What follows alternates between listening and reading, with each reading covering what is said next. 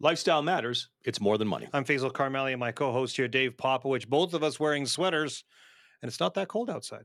It's been beautiful, right? I'm happy to say I missed that entire cold snap with Yeah, six like days in Mexico. I do not like you. You- Dave was away in Mexico with that snap that we received. He was in positive 35 degree weather. We were in minus 100 Oh, here in Calgary. Um, so a big difference. Speaking of big differences, Mhm. there's been a change. I'm going to use the terminology in our industry: a two handle, Oh. a two handle in inflation rate, which means two percent something. 2.9% core inflation rate number comes out in the United States. Uh oh, hmm are we there? Can they start cutting interest rates? Is it a Goldilocks scenario, right? That's going to be the I'm question. getting tired of that statement Why? because there people talk about Goldilocks as if it was one or the other of in choices. Too hot, too cold. What did Goldilocks do at the very end? Don't. She found the, the the right fit, the right the right temperature. It was just right.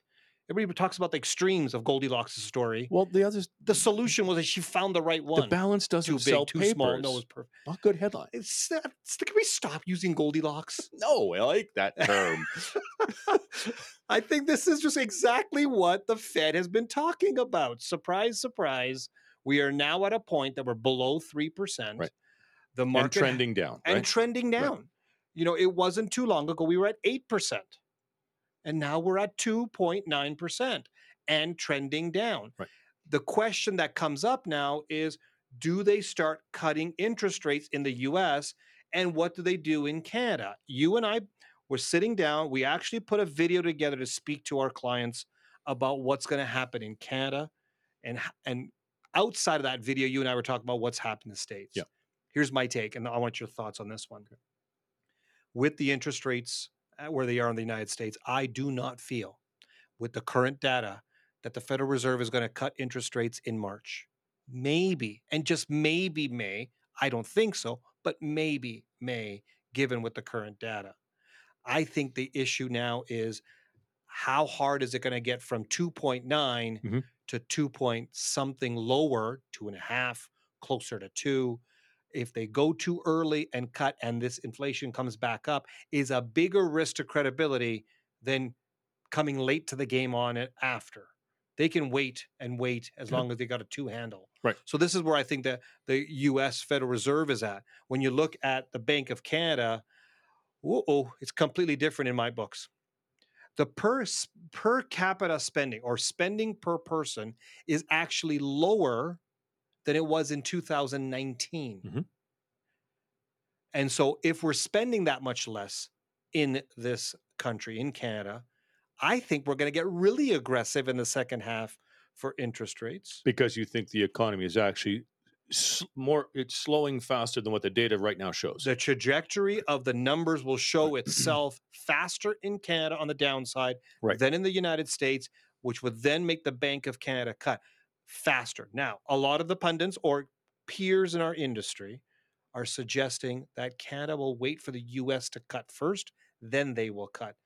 I don't know about that one. So, so all, all really good points. Um, maybe the question we should be asking is, does it matter? No, of course it matters in the big picture. What I'm really getting at is, uh, I think people sometimes forget. We always talk about the crystal ball, right? Mhm. The crystal ball not being clear in you know our world, and and when we say that, it's just it's a euphemism, or it, you know, it's an easy way to say to people that it's very difficult to have GPS coordinates in our business. It's a compass, right? And I think what we have to do is we have to have a compass that says, are we moving north, south, east, or west? So, question Are interest rates this year trending higher, lower, or are they staying flat? Ask yourself that big question, right? Okay. Okay. And I think, other than the impact on short term volatility, and, and people freak out about that, Faisal, but your thoughts on this? I think if directionally we are to say that we are at peak interest rates and, and interest rates are going down, probably by the end of the year, it's less relevant to whether it went down in March, May, or June than it is directionally they went down and by how much, right? So I think that we need to um, when we're when we're planning and having these conversations, and people in general need to start asking that compass question, not the GPS question. The impact of what we've just been talking about to the average person going through retirement is as follows. I think one of the biggest impacts were, oh my God, finally interest rates are as high as they are, 5%. Let's Right. put that number out there. Yep.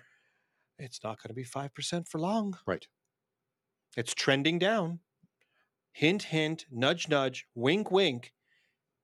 This is going down in interest rates. So when you're hoarding cash in a savings account, Right.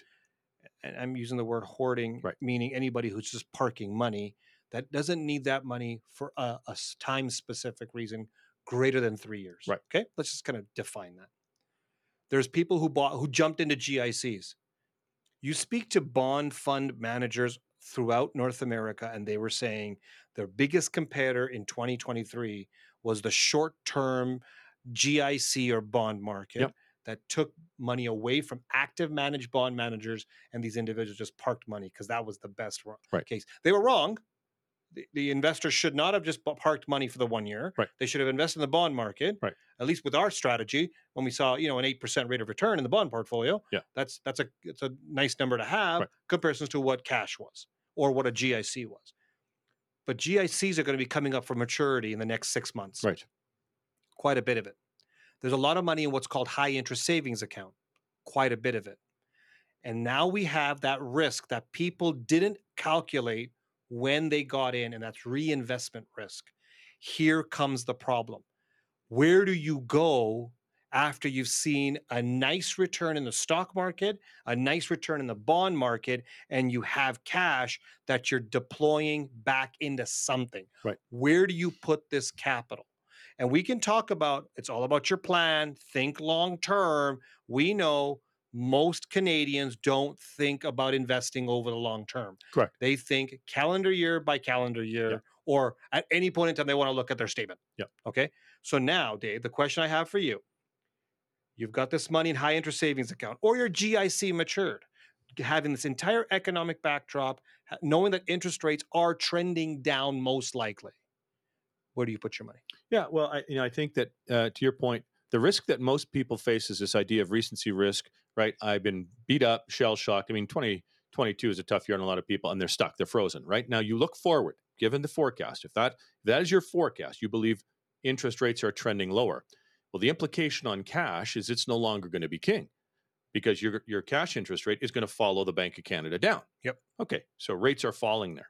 Well, when rates fall, there's implications on other asset classes. Let's not talk about the alternatives. Let's just talk about the traditional asset classes, right? Remember in 2022 when rates were going up, bond prices were falling. Well, guess what happens? In general terms, when interest rates come down, bond prices tend to appreciate. So that's an area you might want to explore if you've got cash sitting on the sides for something other than, as you said, liability matching a, a short term liability. And it has implications, of course, on the economy, right? As borrowing costs come down, disposable income goes up, all of Mhm. those things. And what does that impact? Well, that impacts company profits. Mm-hmm.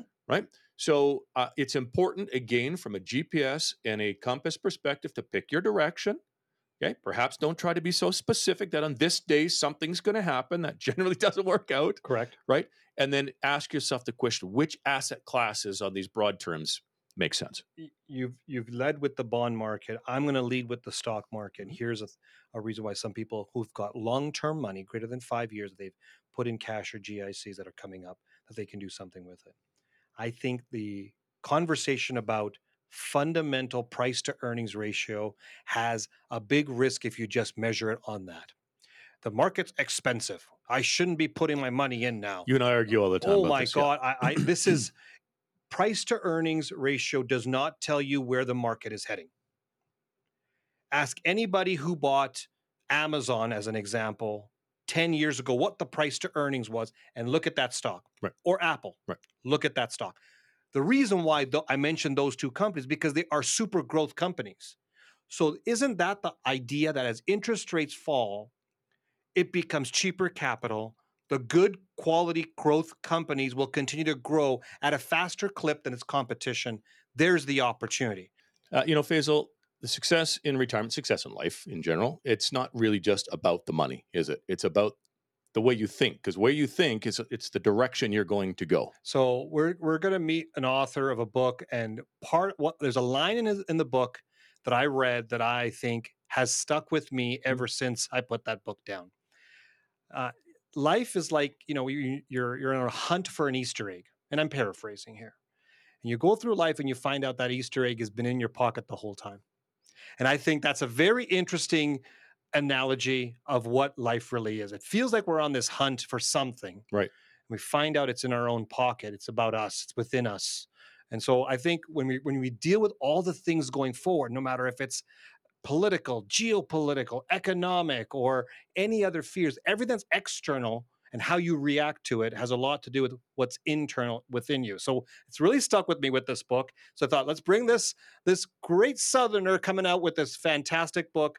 Uh, the book is called Flip Your Thinking to Ignite Your World. And we've got life coach, speaker, and author of the book, Rob Cross. Rob, thank you for joining us today. Hey guys, Faisal, what a great intro. I tell you, that's one of my favorite too, the Easter egg analogy. We've all been on a hunt for happiness, right? That's really what we want. Some of us think it's money, but it's it's happiness, right? rob let's go let's go to that particular point um, and the sort of the idea behind the book give us a little background about why you wrote this book why it was first of all a passion of yours and then we'll get into some of the the thought processes I wrote it because life was not working according to my plans. I know you guys have probably never heard of that in Canada. But can you imagine? People weren't doing what I thought they should do, right? My marriage wasn't going according to my plans. My businesses weren't going according to my plans.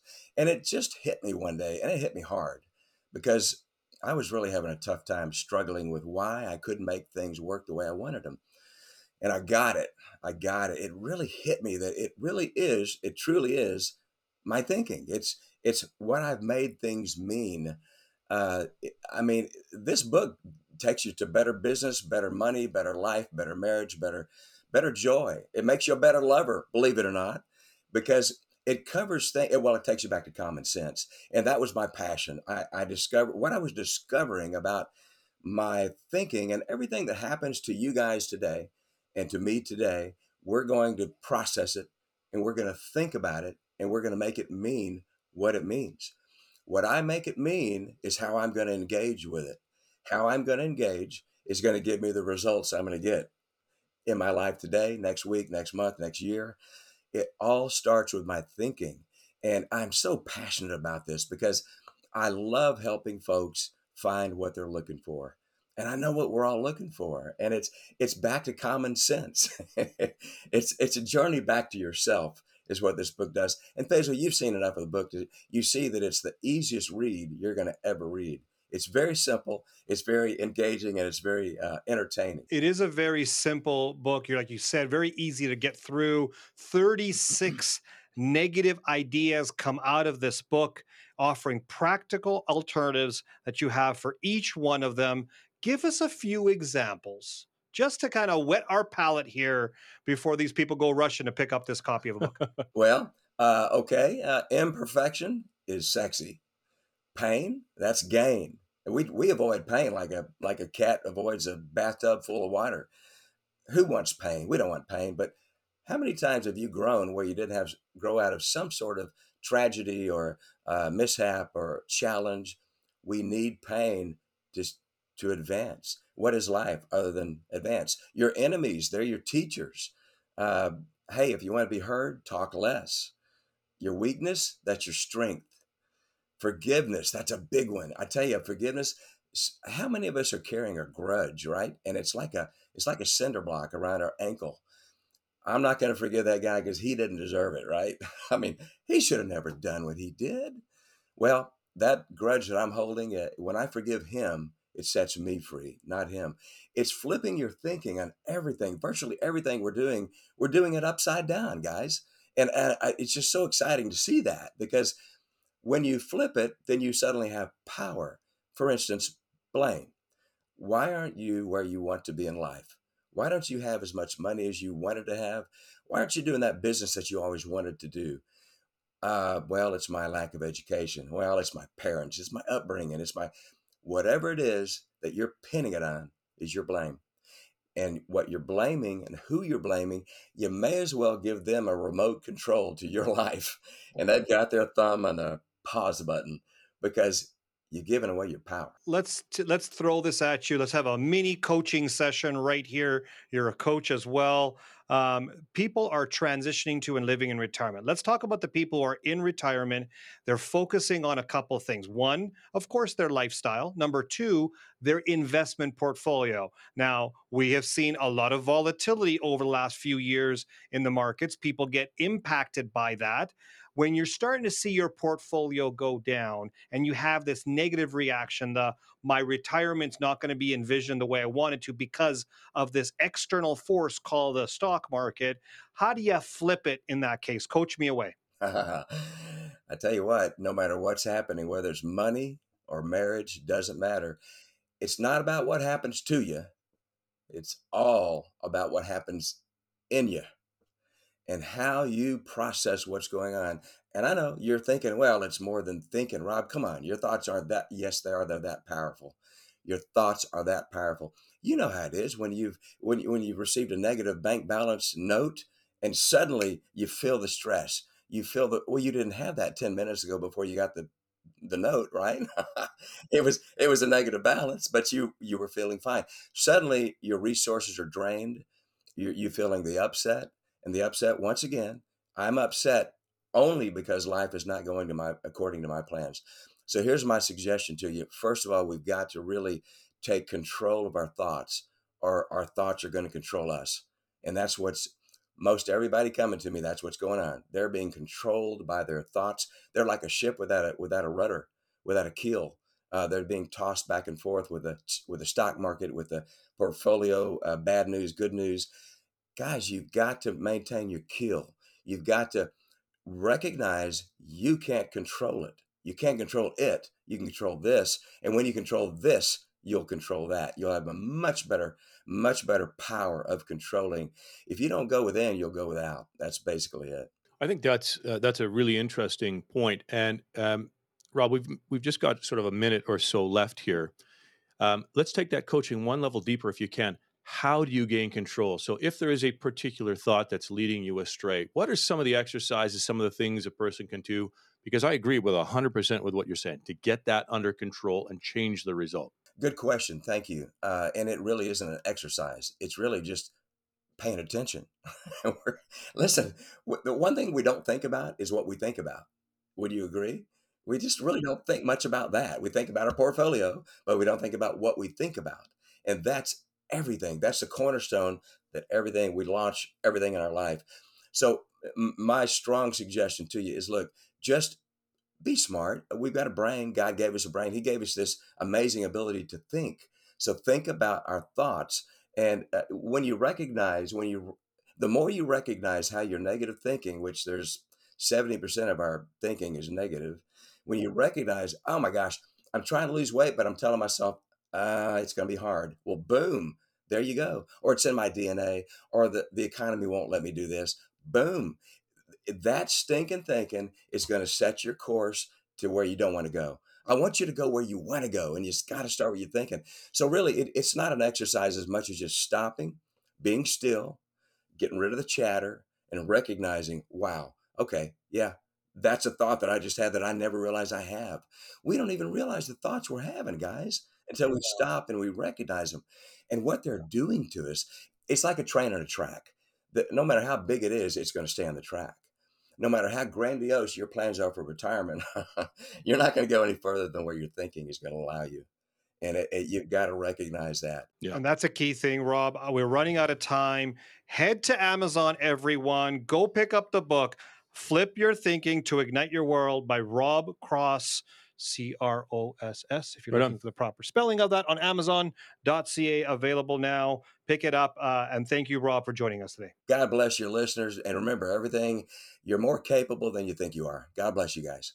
Um, having kids, you think once you maybe get them out of the house, maybe the cost of having children. You've done your bit, right? You're moving on. Well, that may not be the case, Faisal. That may not be the case. And let me give a bit of background on the guests that we're having here. Um, when you start building information and you you're a finance uh, columnist, uh, on a on a on a company like the Globe and Mail, Mhm. You just don't do it willy nilly. The the amount of background research surveys that go on with this gentleman, not only on this topic but other topics, I've seen it all across the place. He's actually getting that information himself. Mhm. He's building up on this, and he's actually putting this together. So this is not like he's just anecdotal information. Right. When we talk about dealing with parents, children, adult children, you know, you they, I call them the boomerang. they leave, they come back, all these different things that come up. We've got Rob Carrick, personal finance columnist from the Globe and Mail, on the show today. Rob, thank you for joining us. Glad to do it. All right. Well, let's let's talk a little bit about this. Uh, you did survey a whole bunch of parents here, or parents were surveyed, One and uh, thousand people. Let's just say a whole bunch. Oh, One thousand parents Yep. here.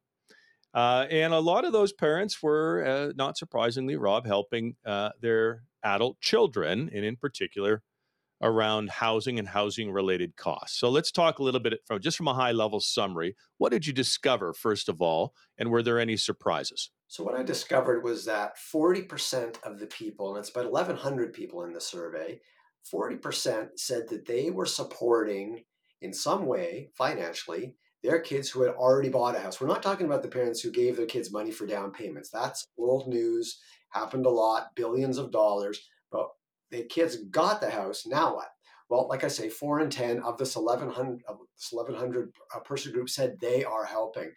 And about 25% said they're giving their kids money to help with the mortgage renewal buy down the balance so that the so that the mortgage is lower others are helping with um, with home renovations they're helping with the property taxes they're helping with um, uh, improvements to the home basically they're they're they're like a backstop. Like they they see their kids struggling and they're coming up with cash. It's like okay we did the down payment. Now we see more help is needed. And i i find this really interesting because i think i think it's well understood that a lot of parents want to and where they can they will help their kids with down payments but what are you getting your kid into when they own a home well it's a big spend fast and they're having to re-up Why do you think parents are doing this? Like, what's the reason? And then I'll go back to when I was Mm-hmm. a first time home buyer and I had to have some costs.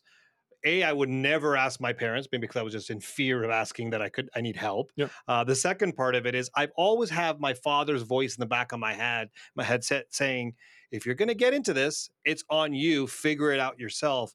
That's kind of changed, Yep. uh, a- at least in my life. Um, why do you think parents are actually helping just maintain the home, keep things going, help with the renewal, stuff like that? You know part of it is different parenting i think. Like parents are just more involved in everything their kids do and obviously this involvement does not end when they leave the house as you mentioned earlier.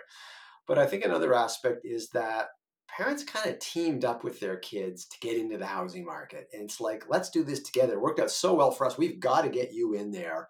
And i think there may be some sense of responsibility. We got them in now we have to help them stay in and uh, that's part of it too Rob, there was a uh, an interesting piece of the research, and just reading from the article, it says one third said that they were making compromises. Them being the parents, they were making compromises to afford the financial help.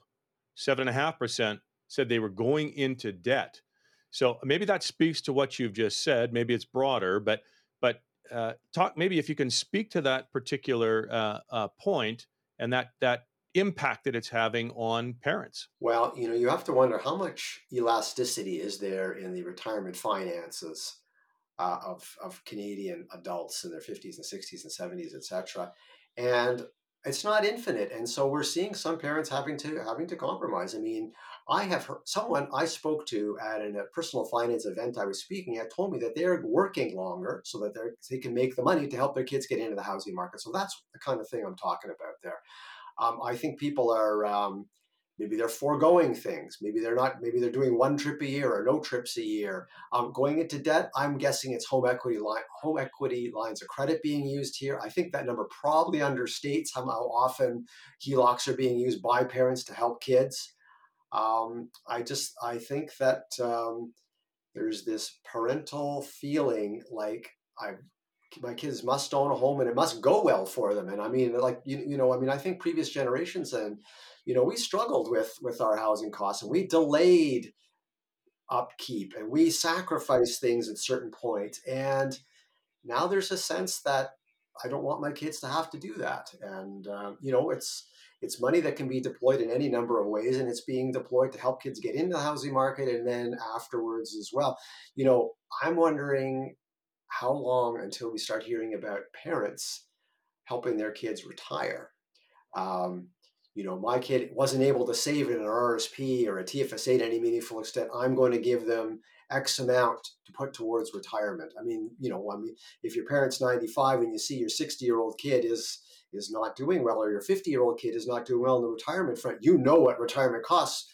That to me is going to be the next frontier of parental help to their kids. I think you've hit on something there because I can anecdotally with our clients can tell you our clients who are in their early 50s are already setting up and paying for tax free savings accounts for their children, RSP contributions for their children. So, anecdotally, it's happening, at least in our practice. I see that right now. What I find interesting or would like to know more about, and, and I'd love to hear your opinion on this, is what's the mindset?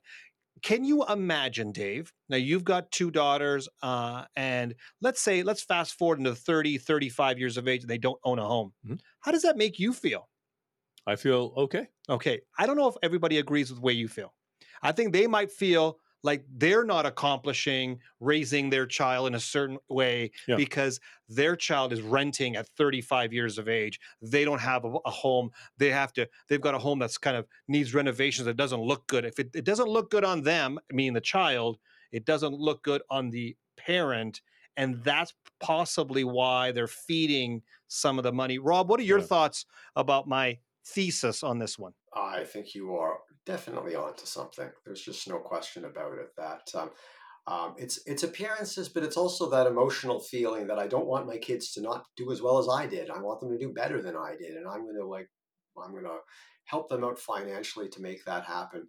You know, there's a lot of there's a lot of parents feeling each other out with in discussions uh, about what they're doing to help their kids. I've been involved in a few of them. I have two sons. One's 29, one's 26. And, you know, we talk about what are you doing to help your kids? Um, like, you know, not just with housing, but affording the, affording everyday life and that sort of thing where they, where they need help. And, um, I think, you know, so I think it's appearances, but it's also sort of that emotional feeling, you know, like if, if, if my kids need a lift, and I can afford it, I'm going to do it. And I think in previous generations, you would have just, a parent would have just looked and there would have been more distance and you would have said oh they're struggling now i hope things turn around and you know and i'll give you any support i can but i'm not going to like pay your property taxes or like give you you know $50000 to pay down your mortgage balance so your payments after renewal are much more affordable I think that didn't happen a lot. Okay, Rob, thanks very much. Uh, we're going to have to shut off. We're running out of time there. Um, it, this is a topic we're not done talking about by any stretch of the imagination, and we uh, we appreciate all of the the insights and the work that you do so thank you for uh, keep up the good work. Thank you for joining us today. Great chat, guys. I'm glad to do it. Been joined by Rob Carrick, personal finance columnist at the Globe and Mail. You know, I think when you asked me about that particular point, Faisal, what came to mind is um, I think my responsibility as a parent is to educate them about how to be good adults, right? And guess what? Being a good adult is is understanding total cost of ownership of something like a house. If you're going to get into this, my job would be okay let's sit down yeah. and i'm going to go through and map out all of the different things you're going to have to be prepared for so they know going in right and they don't bite off more than they can chew i tell you when i started buying i remember my first condominium was 52000 bucks i'm freaking out like oh yeah. my god because i knew it wasn't 52000 it was i had to buy furniture yeah. and i had all these ongoing costs and maintenance and so on and so forth right because yep. my dad sat me down and said okay son here's what this looks like. So you had the finance conversation yeah. in advance of the purchase. Right. I don't think that happens a lot. I don't think so either. And I think that's the message that maybe people should take away from this. I, if you can help, help. I mean, I'm not judging anybody for what they do, but the educa- education of your kids along those lines is the most important. Okay, so we recently hosted our first of the year seminars uh, to a packed house. Um, and it was really interesting uh, because last year was a pretty good year in, uh, for portfolios. Mm-hmm. And what I found particularly interesting about the conversation in with that group of people, uh, a large group of people, had very little to do with portfolio returns per se. It had to do with everything else. It had to do with the implication of taxes or uh, inappropriate investments because of American citizenship or uh, OAS clawbacks, or I mean, it went on and on and on. And I found that really interesting. Yeah. That that the the focus was on the broader idea of wealth management and all the complexities beyond just stocks and bonds. And I think you've nailed it when you said the complexity. I think when people th- look at their retirement, when they're heading into retirement, or they just take a quick snapshot. Yeah. And let's make up some some numbers so it kind of makes it hit home for a lot of people. Let's say you need a million dollars, you have a million dollars of investments. You need sixty thousand dollars a year to come from your investments to support your lifestyle. Just give me a six percent return. I'm done. Right. That's all I need. Just and so then you get your six percent return. Let's say in 2023. Hey, we hit target. Congratulations. And then you get your tax bill No, come. let- hang on. Oh, sorry. Go ahead. Yeah. Then you get your tax bill Yeah. come April. Yeah. And then you're like, well, how come no one told me about my tax situation? Right. And then how come how come I have no idea how to plan for this? Or how come my old age security is being clawed back? Or how come I'm a US citizen and I have a TFSA or I have investments that are considered no no Right. from the US government? Canadian Trust. Yeah. right? All these different issues start coming up. Right. How come no one's planning the big picture? Because the only thing that you've been planning on is that rate of return. Right.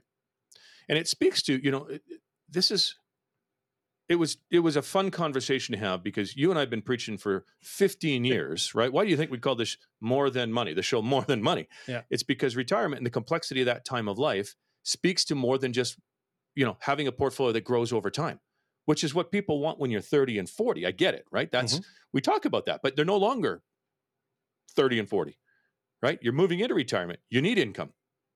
Nobody lives on pre-tax, you live on after-tax. These things all have a massive impact on the success and the outcome of the portfolio. oh, Very- sorry, the retirement. very few people talk to us for a second opinion or just a quick look at their portfolio or just like a litmus test to see if Yeah. they're okay and, and say i've covered all these topics i want i've covered in- income Mhm. tax efficient sustainable predictable income i've covered growth in my port my assets so that i can offset long-term inflation and meet unexpected extraordinary expenses Add risk to that. Don't don't move on until you add Uh, risk. and and, and in a in a risk adjusted basis. Yes. Thank you. I've handled my healthcare costs in the future that I have no idea what the heck it's going to be, Right. but I've had some sort of plan around it. And when I'm done, my assets will be transferred over to the people I care about or charities I want to support. And I've done that in the most tax efficient way and to the to the wishes that I want to Yeah. give. Very few people have all those four areas. We call them the buckets covered. So when they sit down in front of us and they go, "Hey, look at my portfolio. It's done six, seven percent, or whatever the number is for their target." Yep. But I have all these other problems. How come no one's talking to me Yep. about their problem? And the answer to that question is because you weren't dealing with a specialist. Dealing with an investment manager at best, right? If you're going to go to the pharmacy, you're going to get a lot of over the counter medication. Mhm. But if you don't know what the prescription is, you're in trouble. You're going to pick a secondary product. You're going to pick a Tylenol, an aspirin, an Advil, and that may not be the solution to the bigger problem. But but add into that analogy that you may be on one more than one medication. Those medications may compete against each other. Oh, how many stories like that have we Yeah, heard? exactly. And and it's the same thing, right? We talk about the goals change in retirement. Why does it get more complex? Simply gets more complex because you have multiple goals you're trying to achieve. It's no longer the singular goal of growth. And often those goals will compete against each other. And if you aren't thinking about the the big picture and those interactions between those drugs, then you can have a problem. And so this is the point in time why we call it the most vulnerable stage of a person's financial life. This is the point in time where you've got a whole bunch of goals that are sometimes competing with each other. And when you have that situation and you don't have, I'll use the word chief financial officer of the family, then you are going to experience the side effect of the one type of medication that you've been taking to help you get through retirement That's right. when it comes to your investment portfolio.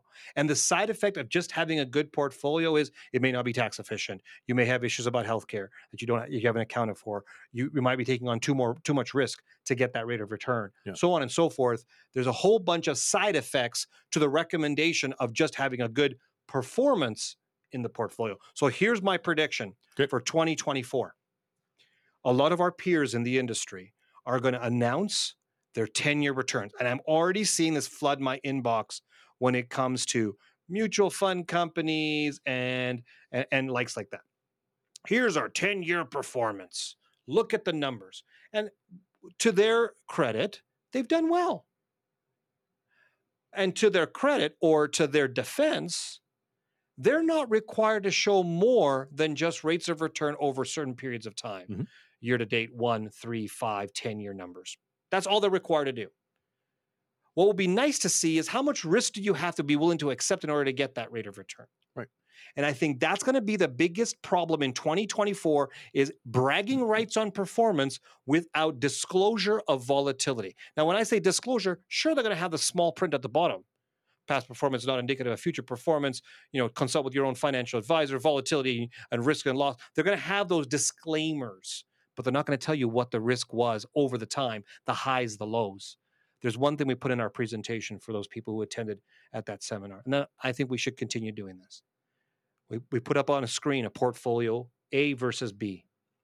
And we say rate of return of portfolio A is 1 to 2% better. Let's say 11% versus 10%. I'm making up these numbers. And we ask people to write down what they pick. And they all generally picked the higher rate of return. Of course. No one said, whoa, whoa, whoa, what's the risk? Right. No one yet has ever asked us that. No one put up their hand and said, wait, wait, before I answer this question that you're asking me, what's the risk that I'm going to be taking to get that rate of return? Right. Because they're all focused on rate of return. But what if you have to take on 25% volatility just to get that 11% rate of return? Right. So if you had a million dollars, you have to, have to accept a drop of $250,000. How does At that some feel? point. Yeah. How does that feel? Right. Can you handle that? Now, you're, you're, um, what you've talked about again is the performance of the portfolio. But let's go back to the analogy you used uh, for pharmaceuticals. You've seen one of those ads where they say, "Hey, this may lead to you know all these bad side effects. You might grow a third Yeah. eye in the back of your Yeah. head if you're Risk allergic is to one this." side effect. Right. But forget about just portfolio because it's that's risk Bigger return. than that. Carry then on. expand beyond that to your 100%. family, right? This portfolio, they don't say this portfolio may lead to an OAS clawback. They don't say that or higher taxes. or higher tax or or or or inefficiency in regards to withdrawal in the event Exactly. of a healthcare issue. exactly. It's not just about the portfolio. Hence why we call the show more than money. Right. It's more than just the investment side. So I think we can learn from this. Mark my word for my prediction for 2024. Watch how risk will not be the conversation. Yep. It'll just be return. and in the results, whatever you're investing in, there's side effects. Know your side effects. know your side effects. And those side effects will not only be a financial part of it, it can be other parts of your life that can have the side effect for having the prescription of that good rate of return of a on. portfolio. Right on. Let's talk about that further at our upcoming seminar on Tuesday, March 5th, 7 p.m. at the Carriage House Inn. Now, you need to res- uh, reserve your seats because we are filling up fast on this one. So, reserve your seats for March 5th, 7 p.m. at the Carriage House Inn. Go to morethanmoneyradio.com. That's morethanmoneyradio.com to register. Okay, I want to thank you on behalf of Faisal and myself, Dave, uh, for joining us for this segment. Any of our past segments can be found on morethanmoneyradio.com. Go there to check them all out or to re listen to this one. We look forward to chatting with you next week. You're on QR Calgary and More Than Money.